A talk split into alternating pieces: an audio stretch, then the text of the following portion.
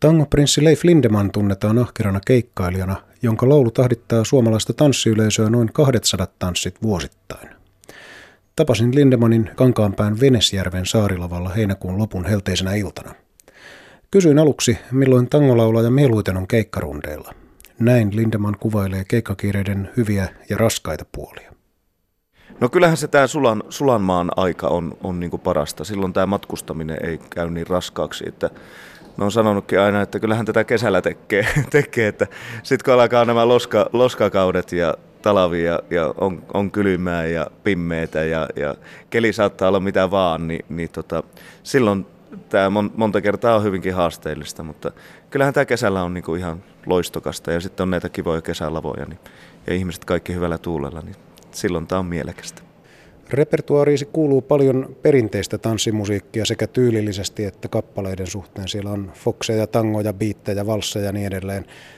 On sekä uusia lauluja että vanhoja klassikoita. Laulat esimerkiksi sellaisia ikivihreitä sävelmiä kuin Sherburin sateenvarjot ja puhu hiljaa rakkaudesta tai vaikka Olavi Virran tunnetuksi tekemää Delfiinipoikaa. Miten ohjelmista valikoituu ja minkälaisia asioita arvostat lauluissa? Olisinko mä vähän vanha sielu sieltä Tenava-tähtiajoista asti, että mä oon ikäni kuunnellut niin kuin Reijo Taipaletta ja Olavi Virtaa ja Taistotammea ja näin, niin se on mulle hyvin luontevaa. Ja sitten kun mä silloin lapsena tein noin puolitoista vuotta joitain tanssikeikkoja silloin tällö, niin silloin se melkein kohta 30 vuotta sitten ihan samoja biisejä ja ihmiset täällä odottaa niitä just semmosia, mitkä on itselle tosi luonnollisia valintoja. Mä itse tykkään siitä perinte- perinteistä musiikista, tangoista ja, ja näistä perinteistä iskelmäkappaleista. Julkaisit heinäkuussa myös uuden levyn.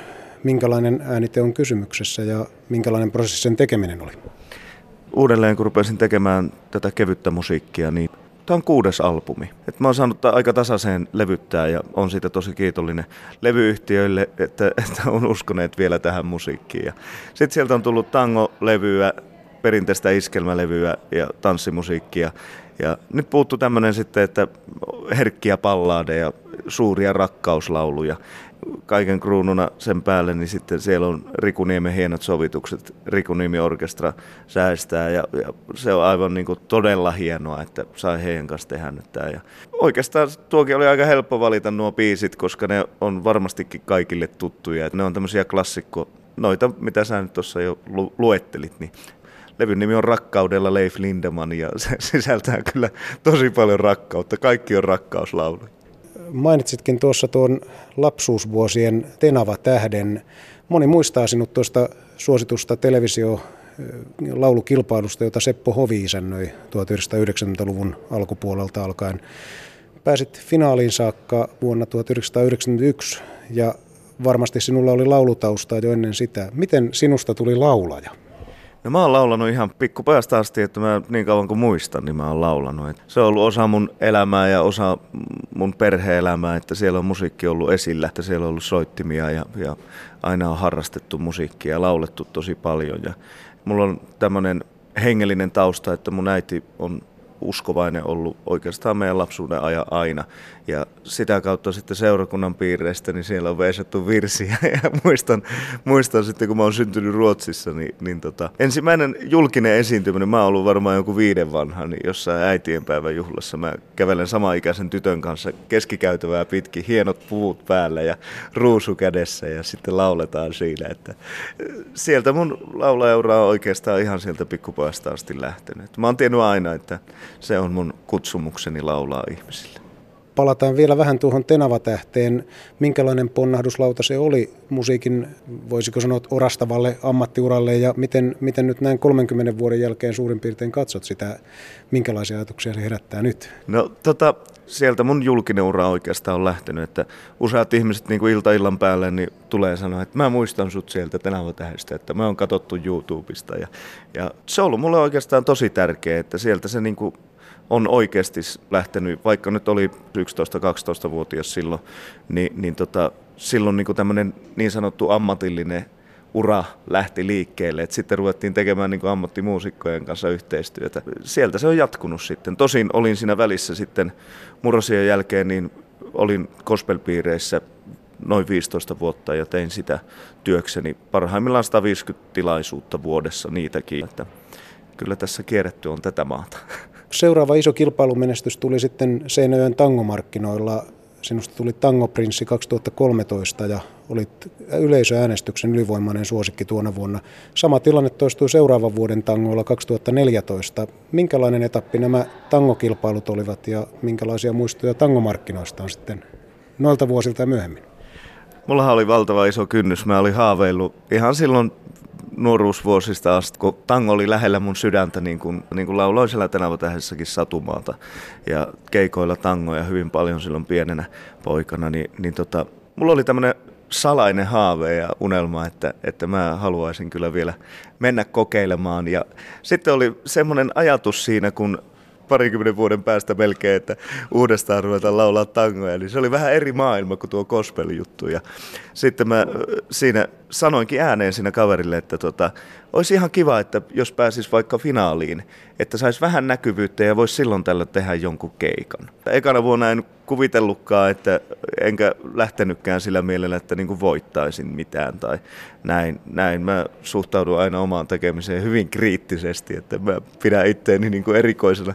Mutta tota, menestystä tuli kuitenkin ja sitten se oli aika suuri juttu se, että miten ihmiset otti vastaan. Että se oli valtavan iso yllätys, että sitten tuommoinen äänivyöry vyöry. ja se siihen aikaan oli vielä semmoista, että silloin äänestettiin ihan niin kuin rahalla, että ne ei ollut mitään klikkauksia, että ne oli oikeita soittoja, mitä ihmiset oli sitten äänestänyt. Ja no seuraavana vuonna sitten 2014, no sitten olin jo tehnyt siinä vuoden hyvin runsaasti keikkoja ja oli kokemusta jo paljon enemmän kuin silloin ekana, ekana vuonna. Ja, ja tota, se oli oikeastaan niin kuin, voi sanoa jopa, että se oli vähän karvas pettymys sitten, kun ei tullut, tuli menestystä ja mulla pääsi iso huokaus ja melkein kyyneleet sitten, kun tuli ne yleisöäänestyksen tulokset, että sitten oli vielä enemmän niitä ääniä kuin edellisenä vuonna ja isommat erot. erot ja, ja tota, mä olin siihen sitten tyytyväinen kuitenkin. Ja, mutta sitten tämä niin sanottu ura sitten, se räjähti aivan käsiin. Että sen jälkeen 2014 heinäkuun jälkeen me on tehty se 200 keikkaa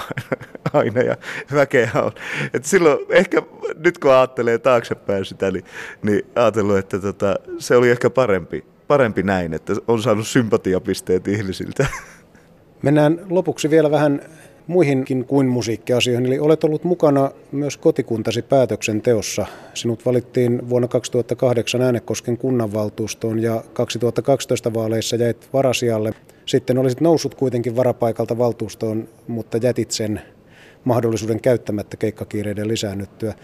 Mikä yhteisten asioiden hoitamisessa on sinusta tärkeää ja vieläkö politiikka kiinnostaisi? No mua on kiinnostanut aina vaikuttaminen ja, ja olla niin kuin vähempien asialla.